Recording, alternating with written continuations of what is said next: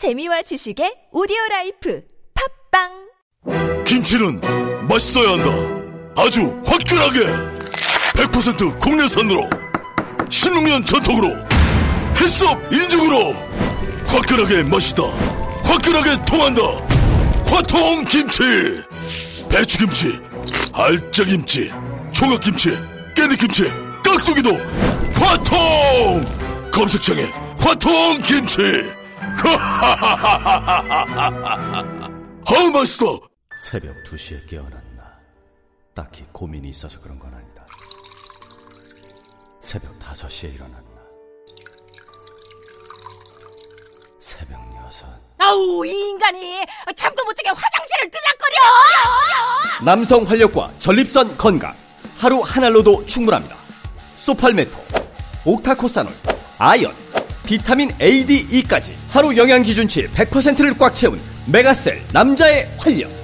지금 바로 인터넷 검색창에 메가셀 남자의 활력을 검색해 보세요. 탄핵 반대 집회를 주도했던 태극기와 십자가의 동맹을 보면서 자괴감을 느끼는 기독교인들에게 기독교는 민주주의를 싫어하는지 아예 관심이 없는지 아니면 기독교도 민주주의를 지지하는지 답답하고 궁금한 시민들에게 호모 요쿠스의 저자 이병주 변호사가 시원한 질문과 명쾌한 답변을 제시합니다. 박근혜 사태와 기독교의 문제 기독교인들에게 민주주의는 무엇인가 도서출판 대장간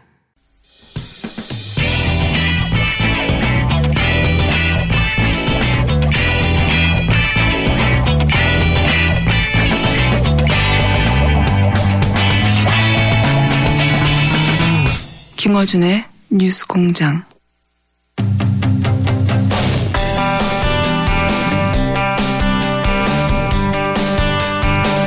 국방부가 사드 발사대 사기 추가 반입 사실을 의도적으로 누락한 사실이 확인됐습니다. 이 문제 한번 짚어보겠습니다. 정세현 전 통일부 장관 연결됐습니다. 안녕하세요, 장관님. 예, 오랜만입니다. 네. 까칠하신 분인데 제가 어렵게 연결했습니다. 감사합니다. 왜 자꾸 그래요? 네. 어, 장관님은 이제 국무위원도 경험을 하셨고, 오랜 공직자로 계셨기 때문에, 그 대통령이 이제 정부, 어, 초기에 국방부로부터 이런 중대한 사안에 제대로 보고를 받지 못했다 하는 것이 어떤 의미인지 잘 아실 것 같은데, 어, 이 의미를 좀 분석해, 해석해 주십시오. 이게 어떤, 어떤 일로 받아들여야 됩니까? 지금 전임 정부에서 임명된 국방장관이지만 아직 사표가 수리되지 않고 후임자가 어, 새로 취임을 하지 않았기 때문에 그 한명국 국방장관이 문재인 대통령 주재하는 국무회의에 참석하는 국무위원 아닙니까? 그렇죠. 그러면은 그리고 장관은 대한민국 정부의 국무위원이 장관이고 국무위원이지 박근혜 정권의 국무위원이나 무슨 문재인 정권의 국무위원 이렇게 성격 규정이 되질 않아요. 그렇죠. 예. 그러니까 대통령을 대통령의 지휘를 받아서 국 그, 자기 분야의 국사를 그 어, 처리해 나가는 국무위원이 대통령의 이런 중대 사안을 보고하자는 것은 일종의 직무유기고 또 나가서는 새 대통령의 본인을 인정하지 않는다고 그럴까 새 대통령을 무시하는 그 제가 어저께 어떤 다른 데서는 능멸이라는 단어를 썼는데 능멸. 아. 이거는 어, 심각한 국기문란입니다. 자기 직무를 다 하지 않았고 어, 이건 문제가 그냥 단순하게 무슨 조사나 하고 그나 지나갈 일은 아닌 것 같아요. 굉장히 중대한 사안으로 보시는 건데, 그, 과거에. 다시, 이런 일이 다시 일어나면 절대 안 되니까. 그렇죠. 예. 과거에 이런 사례, 비슷한 사례라고 할 만한 것이 있었나요? 혹시 기억하시기에? 저는 제가 과문한 탓인지 모르지만. 예. 1948년 그 대한민국 정부 수립에 이런 일은 처음인 것 같은데요. 음. 이렇게 이렇게 사소한 무슨 저그 예산 집행 문제라든지 이런 거란 몰라도 예. 이건 국가 안보와 관련된 사안 아닙니까? 네네. 더군다나 뭐, 그, 지난 대선 과정에서도 가장 중요한 이슈였는데, 이건 실수로 뺀 건 아닌 것 같고요, 분명히. 더군다나. 의도성이 있다고, 의도성이 있다고 봐야죠. 예, 의도성이 있다고 볼 수밖에 없는 게 초안에는 있었다는 거 아니겠습니까? 그, 그렇다가 중간에 이제 강독 뭐 서 서 그 부분을 읽고 서로 이제 첨삭하는 과정에서 삭제됐다고 하는 건데 그런 조사 결과인데 이게 이제 이해할 수 없는 것은 왜 그랬을까 하는 거거든요. 어떻게 추정하십니까? 왜 이랬을지 의도가 있다면? 실무자들 입장에서는 그 사기 그러니까 원래 그게 이제 여섯 기가 한 세트입니다. 네네. 예. 근데 이제 두 기는 먼저 지난번에 들어온 것이 예, 이미 알려졌지만 사기가 들어오면 한 세트가 어, 들어오는 게 마무리가 되는데 예. 이거를 숨기고 넘어가려고 했다고 봐야 되는 거죠. 그러니까 실무자들 입장에서는 이거는 사실대로 보고를 해야 된다. 새 대통령한테 보고를 해야 된다고 생각을 했고 실무자들이 그러니까 일종의 에, 그 훨씬 더 국, 국가 문제, 국사, 문- 국사와 관련된 업무 처리 과정에서 도덕적이라고 그, 그 합법성이 더 컸다고 봐야 되는 거죠. 근데 이제 높이 올라갈수록 뭐, 높이, 아마 장관선에서 이거 그 빼라는 얘기 하기 전에는 정책실장 수- 선에서 할 수는 없는 문제예요. 정책실장이 있습니다. 한, 저, 중장급이죠. 네. 그건 장관선에서 빼라고 해야 빠- 빼는 거지, 그, 이, 이걸 사안을 보고했던 그 정책실장이 감히 할 수 있는 일이 아니에요. 실무자들이 할 수 없는 일이다 도저히. 예. 그럼요. 실무, 실무선에서 할 수 있는 일이 아니에요. 그렇다면 이 그 군 최고 2층에서 이 어, 보고 내용을 실무자들은 넣어야 된다고 당연히 판단했던 걸 의도적으로 뺐다면 그 의도는 뭘까요? 무슨 의도에서 이랬을까요? 그러니까 보고하지 않고 나중에 자기도 이제 물러나고 새- 지금 현 저 국방장관도 물러나고 새 장관 들어온 뒤에 이제 사실이 밝혀진다 한들 예. 이게 기정사실화 되는 거죠. 그렇게 되면 예. 그러니까 사드 배치를 차기 정부로 넘기라고 했던 문재인 후보 지금 이제 대통령 당선됐습니다만 예. 더불어민주당과 문재인 후보 측의 입장을 생각할 때 이게 지금 중간에 보고해놓으면 현 단계에서 중단된다. 그러니까 이것이 이, 그 국회로 넘어가거나 또는 국민적 논의의 대상이 되기 전에 공식적으로 되기 전에 그냥 기정사실화 해버리자는 그런 에, 소위 은밀한 계획을 가지고 국가안보실장과 그다음에 국방부 장관 지난 전번 김관진 국방부 실장과 안보실장과 어, 한민국 국방장관이 짜고 어, 이런 짓을 했다고 저는 봅니다. 아마 권한대행한테 보고가 되지 않았나 하는 생각에 권한대행한테 보고하지 않고 어, 그지는 않았을 거예요. 그럼 이건 어떻게 보십니까? 이제 그런 일이 있다는 걸 대충 파악하고 정의용 국가안보실장이 사드 사기가 들어왔다면서요 하고 이제 어, 주무장관인 한민구 장관에게 물었더니 장관이 그런 게 있었습니까? 라고 반문을 했다는데 이렇게 반문하기는 굉장히 어렵지 않습니까? 이, 이- 무슨 일이 있었다고 보시는 겁니까? 이 대화에. 이게 아까 조금 전에 얘기했지만은 어, 기정사실화 시키려고 하다 보니까 예. 시치미를 뗀 거죠. 시침이. 아, 시침이 떼려고 그런 거죠. 시침이 뗀 거죠. 아, 그래요? 그런 일이 있었어요? 난 몰랐는데. 아, 이게 시침이 떼고 시간 지나면은 굳어진다는 계산에서 어, 면제해서 그런 거죠. 아, 이건 그 도덕적인 문제까지 있어요. 이렇게 되면은 아, 요즘 지금 국무위원 후보자들 뭐 도덕성 검증하는 차원에서 위장 전입이다 뭐다 세금 탈루다 전부 문제 삼는데 이게 앞으로는 과거에 이런 시침이 뗀 적이 있는지도 한번 조사할 필요가 있을 것 같아요. 어, 이건 어떻게 이런 성동격수도 유만, 저, 유만보덕이지 이럴 수 있습니까? 그러니까 엉뚱한 데 쳐다보게 만들고는 그 사이 일 해치워버린 게 성동 격수 아니에요? 예, 예. 예, 이건 고약한 시침이에요. 예, 대한민국 청와대를 상대로 대한민국 국방부 장관이 그렇게 했다는 게 이제 있을 수가 없는 일인데 너무 희한한 일이 벌어져서 예. 안보, 그러니까 지금 현재 청와대 대- 그 국가안보실장은 대통령의 대리인입니다. 예, 그렇잖아요? 예, 예. 대통령의 저 최측근 참모고 거기에다 대고 이런 시치미를 뗐다는 얘기는 대통령한테도 대해서도 시치미를 뗐을 뗄수 있는 사람이라고 봐요. 아마 대통령이 직접 질문을 했어도 시치미를 뗐을 겁니다. 근데 이제 시치미 한번 떼놓고 대통령도 문재인 대통령도 여러 군데 에, 여러 군데 체크를 해본 뒤에 질문하니까 거기서는 뭐라고 답변했는지 모르겠는데 어, 거기서 지인이 했던 말이죠. 그러니까 네.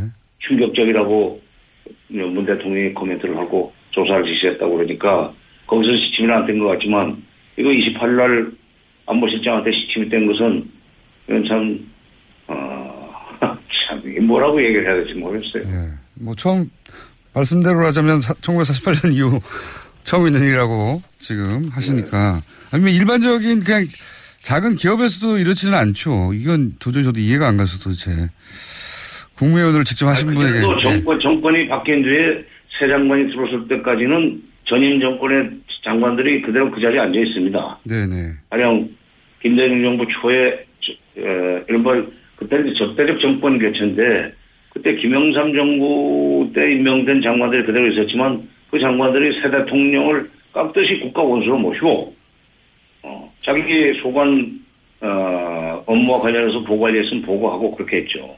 노무현 대통령이 들어서서 예. 김대중 정부의 그 장관들이 그대로 현장을 올 때까지 그 자리에 있었지만은 뭐 공무회의 참석하고 보고할 것 있으면 보고했는데 이번에는 참 진짜 건국 이래 초유의 사태가 일어난 거예요. 아, 참. 그 예를 들어서 노무현 대통령으로부터 이명박 대통령으로 넘어가는 그 시기에 어 기준으로 비춰보자면 그럴 때 이런 이 유사한 일이라도 있었나요? 그때도 마찬가지로 예, 그때 뭐 이명박 정부 때 그런 일이 이명박 정부 넘어가면서 그런 일이 있었, 있었으면은 벌써 이렇게 난리가 났겠죠. 에, 언론에 보도가 됐을 텐데 없, 없었지 않습니까? 자, 어, 이건 너무 황당한 일이라 기가 막히다는 말씀만 계속 반복하고 있는데 저도 그렇고 국민들도 그럴 것 같습니다. 근데 이제 이게 어 6월 말 한미 정상회담이 어 현재까지는 있는 것으로 예정되어 있는 것으로 알려져 있고 여기서 당연히 사드 배치 문제가 의제가 될 텐데 이 한미 정상회담에서 이 사드 문제는 어떻게 풀릴까요? 비용 문제도 등장하고 여러 가지가 있는데 어, 전문가로는 어떻게 보십니까? 비용 문 그러니까 그 트럼프 대통령이 비용 문제를 제기했기 때문에 이것은 어 가까운 시일 내에 결론이 날 수 없는 문제가 돼버렸습니다. 예. 10억 달러면은 이제 우리 돈으로 1조가 넘는 돈인데 이 정도의 돈을 지불하면서 그 무기를 들여다 놔야 된다면은 당연히 이것은 어 국회 비준을 필요로 하는 국회 비준 동의를 필요로 하는 음. 사안이 돼버렸어요.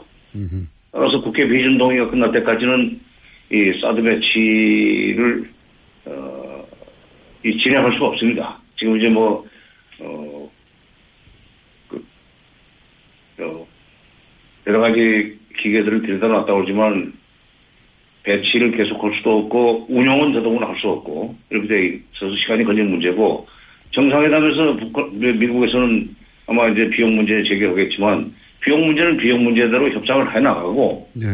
이걸 줄 것이니까 그다음에 그건 비용 문제에 대해서 결론을 내려면은 국회 비준을 받아야 되기 때문에 그때까지 기다려달라고 얘기를 할 수 있죠. 왜냐하면 우리도 이제 국법의 그 헌법과 법 절차에 따라서 여러 가지 국가 안보 문제를 그 처리해 나가지 않습니까? 미국도 네. 마찬가지고. 그러니까 미국도 법치주의 국가고 민주주의 국가인 만큼 그리고 우리도 그런 만큼 이거는 어, 우리 국내 법적 절차가 끝날 때까지는 기다려달라고 하는 식으로 음. 눌러, 눌러놔야죠. 네. 그러니까- 걱정 없습니다. 이, 이, 이, 이 일로 무슨 한미 정상회담에서 사드 문제가 어, 논란의 대상이 돼가지고 회담이 뭐 잘못된다든가 할 가능성은 저는 없다고 봐요. 음. 그렇군요. 그럼 그 대통령이 오히려 우리를 편하게 만들어줬어요. 오히려, 예. 아, 국회, 국회 비준 동의 절차를 밟을 수밖에 없도록 만들었으니까. 음, 그렇군요. 그렇게 봐야 되는 거군요. 그러니까 예. 이 트럼프 대통령이 비용 문제를 제기하면서 거꾸로 국회 비준 동의 필요성이 어, 확실히 생겼고 이 과정에서 사드 배치 관련한 주도권을 우리 정부가 가져올 수 있는 계기가 마련됐다. 이렇게 분석할 수도 있겠네요. 그렇죠. 그렇죠. 그리고- 그리고, 어, 30일인가 미 국방부가 그동안에 한미 간에는 사드 배치 문제가 아주 투명하게 협의가 되고 진행이 됐다고 발표를 하지 않았어요? 네. 그러니까 일부에서는 이렇게 한미 동맹 차원에서 한 거를, 예, 예, 문제 삼아 가지고, 그, 그, 사드 배치를 어, 없었던 일로 만들려고 한다 하는 그 이제 뭐 그 비판 여론이 나왔다고 그러는데 네. 한미 간에 투명하게 진행됐으면 그만큼 국내에서도 국방부와 청와대 사이 또는 국- 한민구 장관과 문재인 대통령 사이에 투명하게 일이 됐어야죠. 한미 간에만 투명하고 국내적으로 투명하지 않고 얼버무리고 시침이 떼고 성동격선하고 이건 곤란한 일이죠. 이게 그러니까 보건 누락이 한미 동맹에 영향을 미치지 않겠냐라고 이제 지적도 있는데 그렇죠. 예. 장관님은 아니, 한미 간에는 이루어진 일이라 하더라도 국내에서 보고 내용이 누락된 것은 국내 문제이기 때문에 이건 별개의 문제다 이렇게 봐야 된다는 거죠. 그렇죠. 그러니까 미국에서 만약 이거 저 투명하게 진행된 문제고 동맹의 문제인데 이걸 왜 국내 국내 정치 문제화하는가에 대해서는 우리가 아까 저- 조금 전에 말씀드렸는데 그 논리로 그쪽을 저 반박해 줘야 돼요. 이거는 이미 이미 이건 저 국기문란의 행위가 됐기 때문에 이거는 저그 조사하고 어, 처리할 것은 처리하고 또 국회 비준동의 절차도 받고 해야 되는 문제가 있으니까 이거 일거에 해결하려고 하지 말고 좀 기다려달라. 알겠습니다. 역설적으로 이제 10억 불 그 트럼프 대통령의 비용 문제 제기라든가 아니면 지금 내부 국기문란 문제가 오히려 우리한테 사드 배치에 관련된 주도권을 쥐고 시간을 가지면서 미국과 중국 사이의 문제를 해결해 나가는 이렇게 좋은 계기가 됐다고 볼 수도 있겠군요. 잘 활용하면. 어, 근데 이제, 이좀 문재인 정부의 외교안보팀이 이걸 잘 그, 활용을 해야죠. 음, 알겠습니다. 그런 점에서, 어, 이제, 앞으로 외교부 장관, 국방부 장관, 또 이거 남북 관계에도 영향을 주는 거기 때문에 통일부 장관, 뭐, 어, 문재인 정부의 외교안보팀, 청와대 국가안보실장, 이렇게 해서 국정원까지 포함해가지고 한, 어, 다섯 분이 정말 팀워크를 이뤄가지고 모든 지혜를 그 짜내서 대통령을 잘 보필하면은 우리 김총수 말씀하신 대로 어, 이 문제 관련해서 우리가 어, 주- 오히려 주도권을 행사할 수 있는 여지가 큽니다. 알겠습니다. 그런데 이제 이- 이런 일이 벌어지는 과정 중에도 이제 정부 출범 초기부터 북한이 계속 미사일을 쏘고 있습니다. 네. 어, 여기 대해서 이제 부- 여러 의견들이 분분한데 북한 문제에 관한은 국내 최고 전문가로서 북한은 왜 이렇게 미사일을 어, 문재인 정부 출범 초기부터 쏘고 있는 건지 어떻게 해석하십니까? 아, 그 이제 에, 문재인 정부 출범에 세 번 쐈습니다. 4일, 11일, 아, 14일, 21일, 29일 예, 세 번을 쐈는데 트럼프 정부 출범 이후에는 지금 아홉 번째예요. 예, 그러니까 어, 우리한테 세 번, 우- 이제 그 문재인 정부 출범 이후 세 번, 트럼프 정부 이- 이후에 아홉 번인데 게 이번에 그 쏜 미사일의 여러 가지 그 재원으로 봐서 무슨 얘기냐면 사거리가 예, 저 괌이나 하와이까지 도달할 수 있는 정도의 사거리라는 점. 네네, 그다음에 고체 연료를 썼다는 것은 지금 장거리로 간다는 얘기입니다. 예, 아, 액체 연료가 아니고 이동 발사대를 썼다는 얘기는 기습성을 키운다는 얘기입니다. 예, 이것은 어, 남한을 상대로 하려면 300km짜리도 저 길어요. 그렇죠. 예, 그래서 수도권을 공격한다든지 할 때는 300km도 길어요.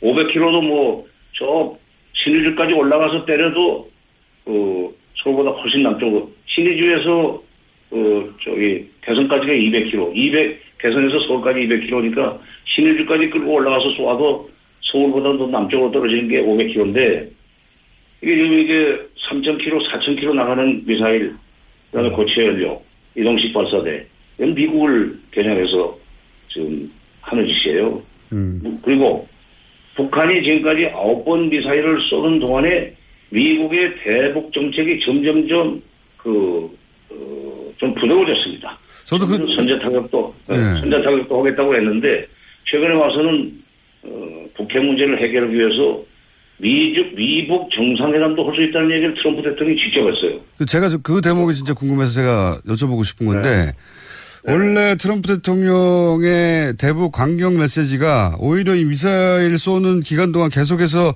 더 유화적으로 변해갔지 않습니까? 정반대로 미사일을 쏘는데 그래서 이게 네, 네. 어떻게 된 역학 관계인지 그게 궁금합니다. 과거에 미국 간의 그, 이 협상이라고 그럴까, 어, 그 대화의 역사를 되돌아보면 예. 북한이 벼랑 끝 전술을 쓰면 쓸수록 미국은 오히려 몸이 달아가지고 북한을 달리려고 하는 그런 어, 이 정책을 취했었습니다. 과거의 전례가. 예. 예. 북핵 문제 94년 북핵 문제 에, 발생 이후에 북한은 그동안에 그런 벼랑 끝 전술을 통해서 미국 간의 직접 협상을 끌어냈던 성공의 추억을 가지고 있어요. 예, 예.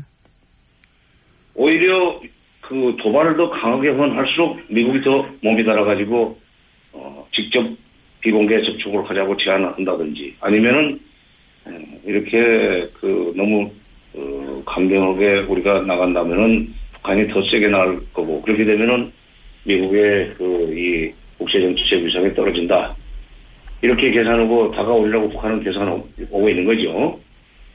그러니까 그리고 실제로 트럼프 정부 출범 이후에 에, 지금 1월 7일인가 출범했으니까 그 이후에 1월 달에 출범했으니까 지금 한 4개월 한 5개월 5개월도 채 안 되는 동안에 엄청난 변화를 했어요.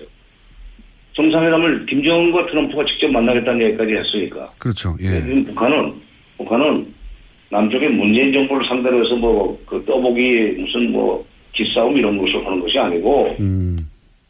그, 좀 이런 그 미사일 발사를 계속 할수록 그리고 거리가 늘어날수록 그다음에 기술적으로 진보가 어, 이루어졌다는 것이 객관적으로 확인되면 확인될수록 미국 정상 미국 간의 협상 시간은 가까워진다. 그때를 그 시간을 앞당기기 위해서도 도발을 앞으로 더 자주 할 겁니다. 아, 그렇군요. 그러니까 북한 입장에서는 어, 북미회담의 의지가 미국에 있는 것으로 보고 그. 예. 아, 어. 이- 의지가 있다고 보고 그렇다면은 우리 미사일의 성능이 이렇게 저- 점점 좋아지고 있으니까 우리 존재를 무시하지 말고 빨리빨리 하자. 그렇죠. 예. 그런 그런 메시지라는 거죠. 예. 미국에 보내는. 그러니까 미사일 그 거리가 늘어나도 그 미국이 몸달아가고 지난번에 2006년에 핵실험 하자마자 바로 북한을 제3국으로 불러냈거든요. 비밀리에. 음. 그래서 왜 이러냐 진짜 이거 진짜 이런 식으로 하면은 어, 앞으로 어, 미국 관계는 어, 전망 없다. 그래서 이제 해달라는 거 해줄 테니 일단 협상부터 시작하자. 그래서 대충 원계를 짜가지고 그 이듬해 2월 13일 날 베이징에서 육자들이 만나가지고 이른바 육자회담, 2.13 합의라는 걸 만들어냈는데 북한은 그러니까 선미복대와 나머지 육자가 됐건 사자가 됐건 또는 남한도 넣어주는 것도 어, 가능하다는 그런 식의 계산을 하고 있죠. 우리 우리 정부 또는 문재인 정부를 상대로 해서 남한을 상대로 해서 쏘- 쏘는 거라고 보는 것은 착각이에요. 음, 그렇군요. 그러니까 북한이 오랫동안 오- 어, 미국이 원해왔던 건 사실 좀 단순하죠. 미국이 북한을 멸망, 멸망시키려고 하지 말고 우리 존재를 인정해달라. 그- 그러, 그러기 위해서 평화협정 맺고 뭐 이런 이런 거 아니겠습니까? 우리를 인정해달라고. 그렇죠. 그러니까 이 아홉 번 쏘는 동안에 미국이 어디까지 얘기했냐면 선제 타격은 물론 안 하고 예. 예. 김정은 체제 붕괴까지도 우리는 안 하겠다. 시- 안, 안 시키겠다라는 얘기를 하게 만들지 않았어요. 그러니까, 아, 그러면 선제 타격 안 하고 김정은 체제 붕괴를 지도하지 않겠다. 그리고 북핵 문제를 풀기 위해서라면은 트럼프가 김정은과도 만날 수 있다는 얘기까지 끌어냈으니 그 시간을 앞당기기 위해서 이제 우리는 맘 놓고, 어, 군사, 미국으로부터 군사적 공격을 받지 않고 협상으로 갈 수 있고 협상을 통해서 평화협정 같은 것을 받아낼 수 있다고 지금 아마 아, 그 속으로는 쾌재를 부르고 있을 겁니다.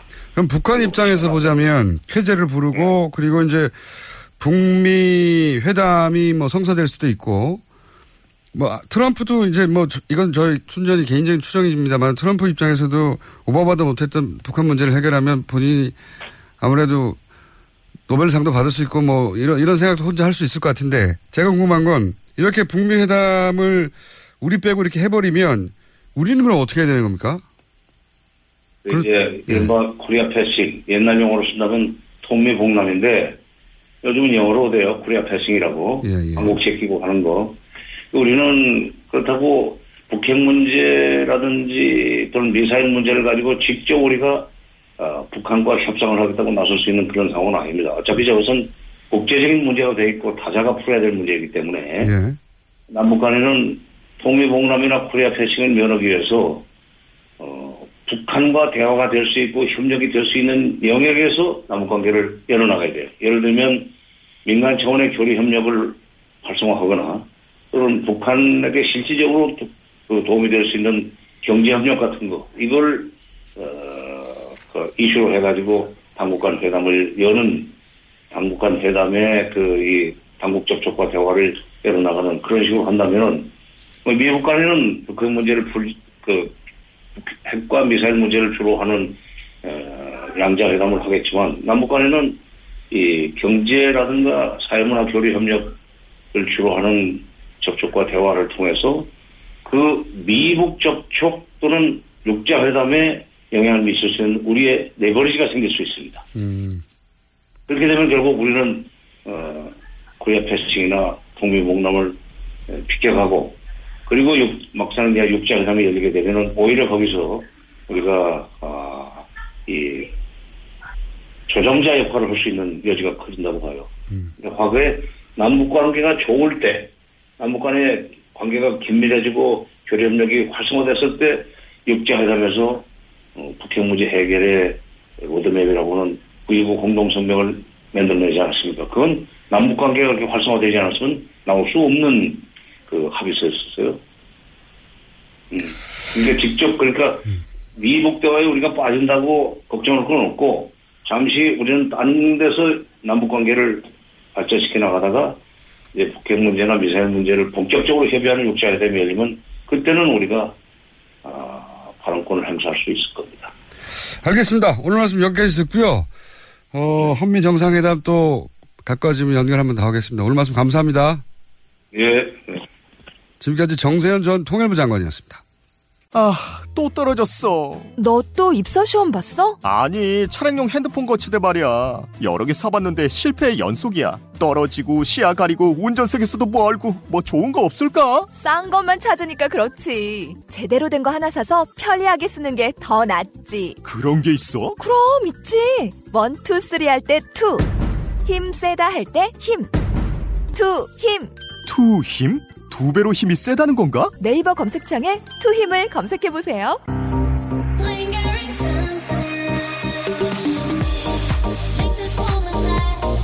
바가지 바이펙스써틴의 신곡 Lingering Sunset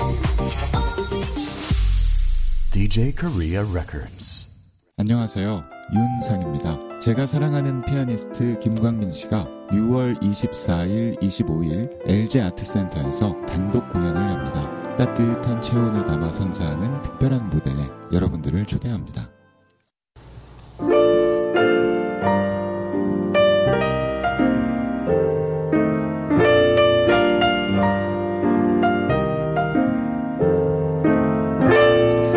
예, 불친절한 AS. 어, 저희가 수도권 교통방송이에요. 네. 날이 맑을 때는 충청, 강원 일부에서도 잡힌다는 전설이 있습니다. 어, 그래서 저희가 여기서도 라디오로 잡힌다 제보를 바랍니다. 그래서 앞으로는 거기까지 잡힌다고 주장하려고 하는 거거든요. 네. 기본적으로 수도권 교통방송입니다. 근데 전파라는 게 막을 수가 없으니까 일부 좀 벗어나서 들리는 지역도 있다고 하는데 알려주시고요. 네.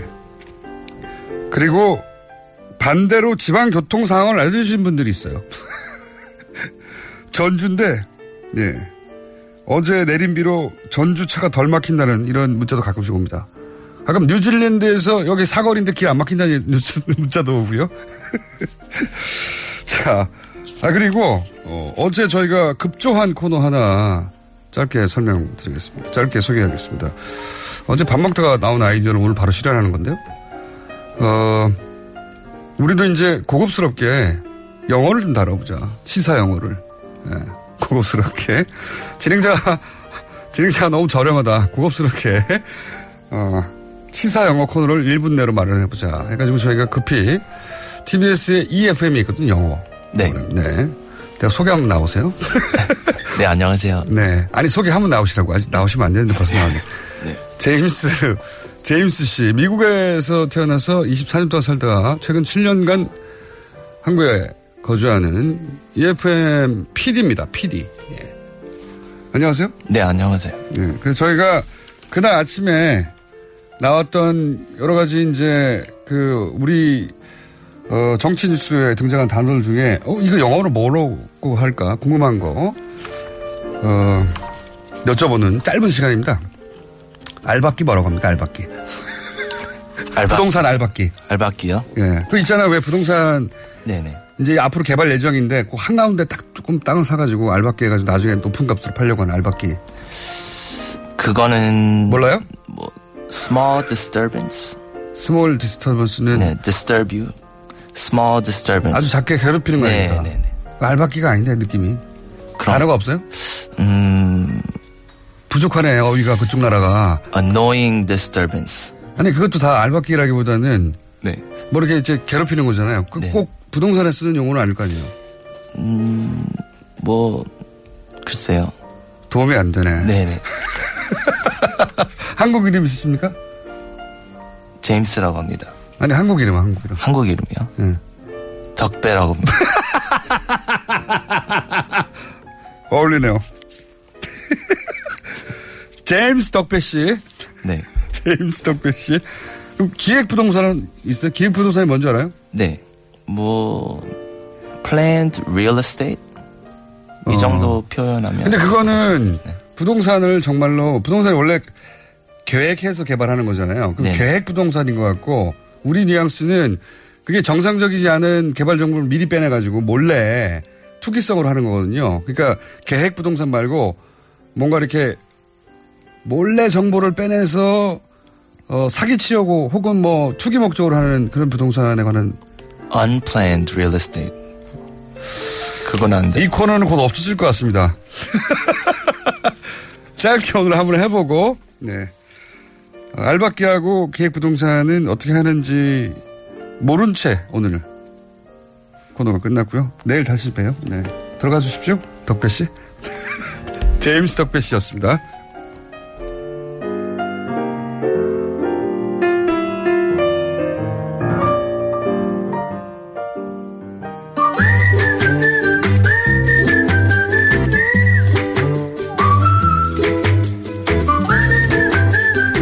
자, 도시건축과 김진애 박사님 나오셨습니다. 아, 네, 안녕하세요. 네, 옆에 앉아 계셨는데 정말로 급장 코너거든요. 글쎄 말이지. 예. 그렇게 그렇게 그렇게 그렇게 하시면 안 돼. 그, 그 지금 얘기하시는 거는 미국에서도 다 슬랭으로 얘기하는 것들이지. 네. 알바끼 같은 걸 누가 미국의 공식 부동산에는 그런 거 없어요. 물론 그런 그런 그런, 그- 그- 게 얘기 없죠. 저희는. 그러니까 그, 그런 걸 미리 알- 알려줘야지 그렇게 미리 알려줘서 연구를 좀 아니, 하게끔 해야지. 사실상 미국인인데 그거 알아야 되는 거 아닙니까? 아니요. 미국에서도 기획 부동산에 계에서 놀아보지 않으면 전혀 전혀 모르죠. 어쨌든 앞으로 네. 저는 이제 우리 시사 뉴스에만 등장하는 특이한 단어들 있지 않습니까? 네네. 재밌는 단어들. 네. 그거를 과연 아, 그건 뭐라고 할지. 그거, 아니, 그건 재밌을 것 같아요. 예. 굉장히 재밌을 것 같아요. 왜냐하면 이게 품격을 좀 높이기 위해서. 아, 그러니까, 아, 그 품격을 높으시려면 예. 좀 재미가 없게. 아니 근데 이미 사전 찾아보면 다 나오는 거는 물어볼 필요가 없죠. 그렇긴 하죠. 네. 자, 그럼 오늘 코너. 어, 지난 시간에 저희가 예고한 게 있습니다. 이제 4대강 수문도 열린다고 하니 오늘, 오늘이죠. 오늘 열립니다. 네, 드디어 열리기 때문에 다루지 않을 수가 없습니다. 근데 4대강은 워낙 방대한 영역에서 다룰 게 많은데 제가 지난 시간에 그거 꼭 하자고 했던 게 뭐냐면 수자원 공사 얘기입니다. 왜냐하면 어 아, 뭐랄까요 우리 어 건국 이래 이런 일이 전부 했었고 앞으로도 후무할 것이라고 생각하는 케이스거든요. 저는 이게 얼마나 근데 이 공사의 일이고 너 이렇게 큰 일이 엄밀하게 진행됐기 때문에 일반인들이 잘 몰라요. 얼마나 제가, 제가 진행하고 제가, 제가 질문할게요. 네. 아니, 뭐냐면 일단은 이렇게, 그러니까 일반인들이 생각을 하기에 이런 네. 거예요. 아니, 4대강을 어떻게 그렇게 빨리 할 수 있었을까? 네. 어, 굉장히 빨리 할, 너무너무 이상하다. 이렇게 큰 22조 나왔는데. 사업을 이렇게 큰 사업을 임기 내에 다 끝내버렸죠. 임기내 다 끝나버렸다. 이게 굉장히 이상한 거예요. 그 다음에 두 번째가 국민이 그렇게 반대하는데도 3분의 2가 반대하는데도 그래도 해버렸어요. 막을 수가 없었어요. 막을 수가 없어. 막을 방법이 없었대. 어떻게 못 막았지? 어떻게 못 막았지? 네. 그 다음에 그래도 그- 거기서 나올 때 구체적으로 나오는 게 이제 수자원 공사입니다. 그 네. 그렇게 할 수 있었던 그것이 핵심이 이제 수자원 공사가 저 전체 22조 중에서 8조를 네. 사업을 했고 혼자 이게 이제 그 다른 용어가 생각이 안 나서 제가 좋습니다. 혼자 몸빵을 했어요. 네, 몸빵을 했어요. 네. 그러니까 정말 이 정말 땜이 돼서 몸빵을 한 거예요. 네, 혼자. 왜냐하면 음. 그게 네. 이거는 국가에서 필요한 사업이라고 하면 국가 재정 사업으로 해야 원칙인데 국가 재정 사업이 아니라 수자원 공사의 자체 사업으로 한 겁니다. 그러니까요. 그러니까 8조를 이게 왜냐면 왜 8조가 이상하냐 하면은 여기가 자산 규모가 10조예요. 예. 연간 매출이 한 2조밖에 안 됩니다. 게다가 이곳은 빚을 질, 질 리가 없는 곳이었어요. 그러니까 빚, 빚이요 예. 16%인데 그러니까 요 정도밖에 안 되던데요. 예. 그리고 연간 이익이래 봐야 한 1,500억 원? 요 정도밖에 안 되는데 갑자기 8조를 맡겠다고 나섰어요. 자기들이. 너무 이상하지 않아요? 너무 이상하죠. 돌 아니 그러니까 저거 하는 거 이거는 돌지 않았냐 하는 돌지 거하고 이거는 경영 평가에서 경영 평가에서 이런 거는 뭐 D 정도가 아니라 완전히 F 맞아야 되는 거고 예. 이런 이거 아니냐. 근데 왜 공사가, 그랬을까? 공사가 자기 자산을 다 까먹고 네. 그리고 엄청난 지금 빚이 얼마죠? 지금 현재 12조 5천억 원입니다. 그러니까요. 빚이 네. 빚을 12조나 질만한 사업을 수공이 나서서 한다는 자체가 말이 안 되잖아요. 네. 만약에 수공이 이런 짓을 한다고 했으면 정부에서 정부에서 말려야지 니는 미쳤냐. 미쳤냐라고 어. 해야 할 일이거든요. 글쎄요. 근데, 근데 어떻게 이렇게 가능해요? 그러니까 말이죠. 이게 네. 왜 이렇게 가능했는지 그걸 설명해 주셔야 돼요. 아, 설명을 설명, 설명하시고 싶어서 난리인데 왜 제가 좀 물어보면 설명 좀 해주세요. 네. 요거 전초전이 있었습니다.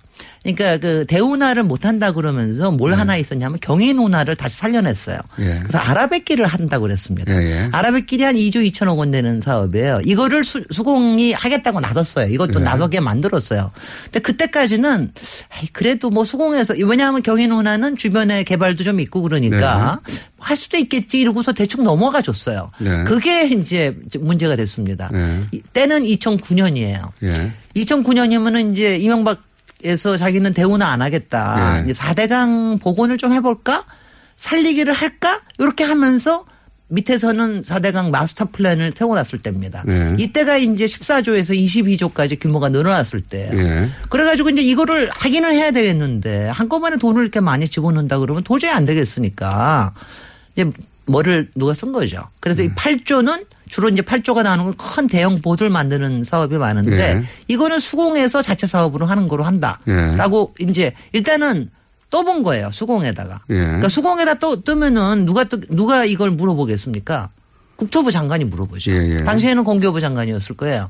정종환 장관이 수공에다 물어봤습니다. 예. 어, 니네 이거 할, 하면? 어떻겠느냐. 예. 그랬더니 어떻게 대답했겠어요? 처음에는 할 수 없다고 했겠죠. 당연히 했죠. 자기네들은 예, 못하는 거죠. 법- 정부의 법률 공단에 물어보고 자기네들도 법조 저기 자문이 있잖아요. 거기서 네. 다 해가지고 서류까지 이렇게 만들었어요. 우리는 이거는 못할 일입니다. 경영적인 거로만 못할 뿐만이 아니라 이건 수공의 업무 특성상 예. 수공의 특수법에 의해서 만들어진 거거든요. 수공이 할 일도 아니다. 할 일이 아니다. 예. 이거는 한 이거를 한다라 그러면 도저히 이거는 할 수가 없는 일입니다. 한다 그러면 자기네들이 근데 이제 수공의 저기 사장이 그때 당시에 국토부 출신의 차관이었습니다. 예. 그 이- 이- 김건우 사장이었는데 차관 출신의 사장이었는데. 예. 사장이었는데 그 못한다고 6월달에 얘기를 당, 했어요. 당연히 못한다고 했겠죠. 아, 그러고서는 이제. 미치지 않고서요. 그리고 이제 9월 달까지 가기 시작을 하면 이제 네. 9월 달이 되면 이제 무슨 일이 벌어지냐면 곧 정기국회, 정기국회가 열리고 이제 국감이 벌어지고 네. 이제 난리가 날 때문에 그 전에 이걸 이제 막 마무리를 해야 되잖아요. 네. 그래가지고 무슨 짓을 할게요? 무슨 짓 했습니까? 무슨 짓을 할게요?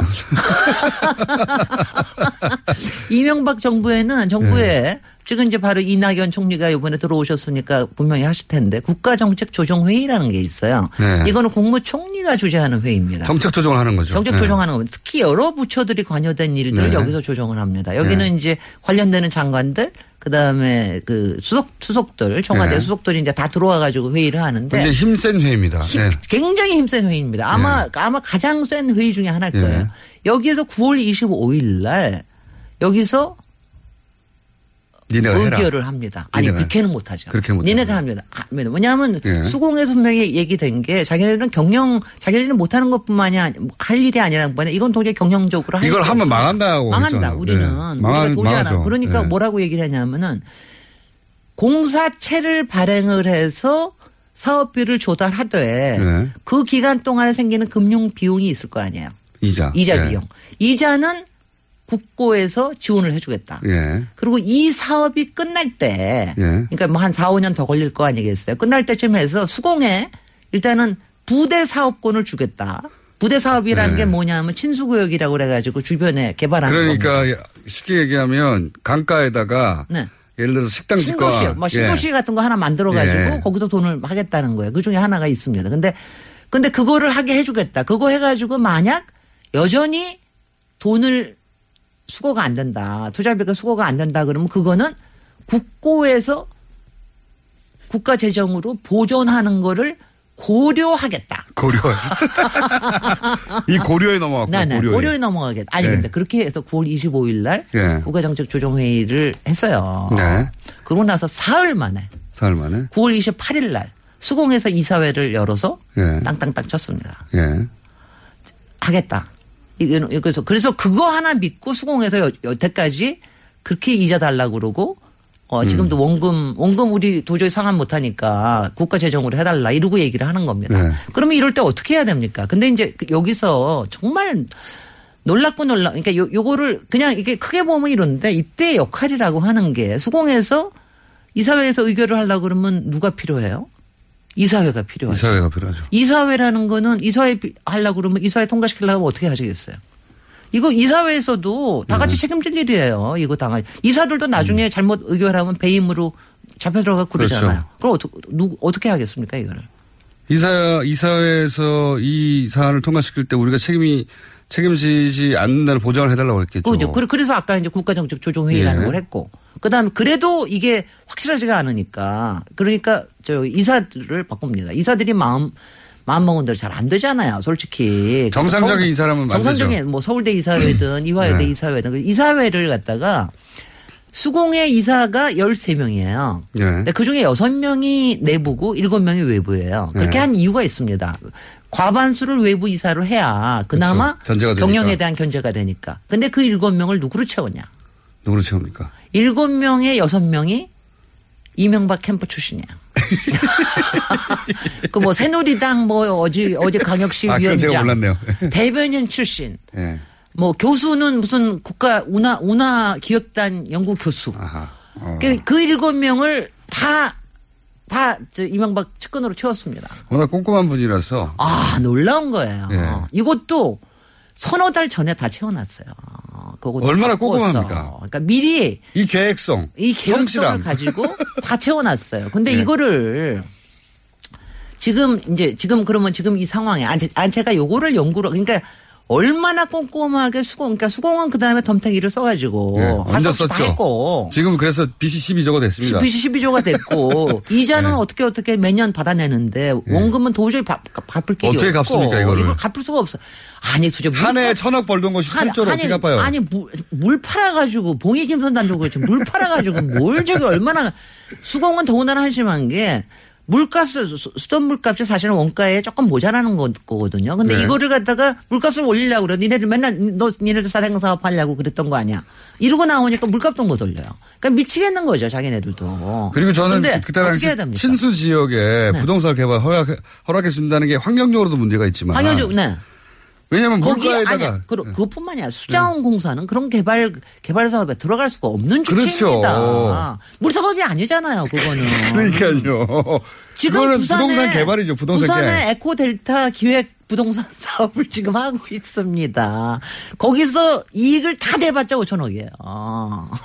그러니까 수- 물 관리하라고 하는 공사에다가 니네 물 옆에다가 부동산 사업해가지고 그걸로 이익을 올려. 글쎄요. 이렇게 한 거거든요. 글쎄, 그러니까- 환경도 문제고. 그러니까 말이 안 아니고. 되는 거. 그래서 네. 얼마 며칠 전에 그 공기업에서 특수채 발행한 거 이게 이제 특수채권을 발행해서 한 건데 이게 이명박 정부 기간 동안만 이거, 이거 정확히 380조를 발행을 했습니다. 그러니까 그 전에 380조. 380조 그 전에 연간 2007년에 26조 발행했어요. 그 다음에 2008년에 4대강 사업 시작하면서 48조, 그 다음에 77조, 그 다음에 자원외교 시작하면서 81조, 71조, 107조 해가지고 380조를 발행했어요. 아, 미치, 아니, 왜냐하면은 정말, 아, 정말, 아, 정말 미치고 뛸 일이에요. 그러니까 이런 일이 정말 모르는 사이에 진행이 됐다라는 음. 사실 거. 공사 수공 이게 예를 들어 수공 수장공사 두고 관심이 있어 일반인들이. 글쎄요. 수장공사가 청와대 내에서 정책 조정 회의를 거쳐서 이런 결정이 됐다는 걸 일반인들이 어떻게 합니까? 글쎄요. 아니 근데 국회에서는 알아가지고 계속 문제 제기를 했는데 언론에서 안 써주는 거지 도대체. 그때 당시만 하더라도. 당시에서 네. 대통령 관심 이사, 사업이었거든요, 그 집중. 이사 이사들 중에 몇 명은 나와가지고 맨날 딴소리 하- 맨날 뭐 딴소리라는 게 맨날 자기 하고. 근데 제가 요번에 얘기할 때 요거 그러니까 두 네. 가지 두 가지 의문을 제가 놓- 놓고 갈게요. 제가 그렇다고 앞으로 계속 이거 하겠다는 건 아닙니다. 아우 저도 이 머리 골치 아파서. 전문가거든요. 한, 가지, 한 가지는요. 제가 이거를 조사를 하다 보니까 한 가지 이상했던 게 뭐냐면은 9월 28일 날 예. 수공 이사회가 통과되는 날 예. 9월 25일 정책조정회의가 끝나고 난 사흘 뒤에 예. 당시에 국무총리가 사임을 했습니다. 9월 28일 날 한중수 국무총리가 사임을 했습니다. 이게 무슨 이유 때문이었을까? 총리가 반대했을 수도 있겠네요. 그러니까 이거 굉장히 궁, 아니 굉장히 저는 몰랐는데 갑자기 궁금해졌어요. 그게 그거 자, 한 그럼. 다음 시간에 다루기로 하고. 아, 그 다음에 또 하나는 시간이 다 됐습니다. 그러면 지금 이거를 어떻게 할 거냐? 이거 그냥 내버려 둘 겁니까? 그건 다음 시간에 다뤄야 돼요. 지금까지 김진애 박사였습니다. 감사합니다. 고맙습니다. 제임스 덕배 문자 날라왔고요. 내일 네. 뵙겠습니다. 김호준이었습니다. 안녕.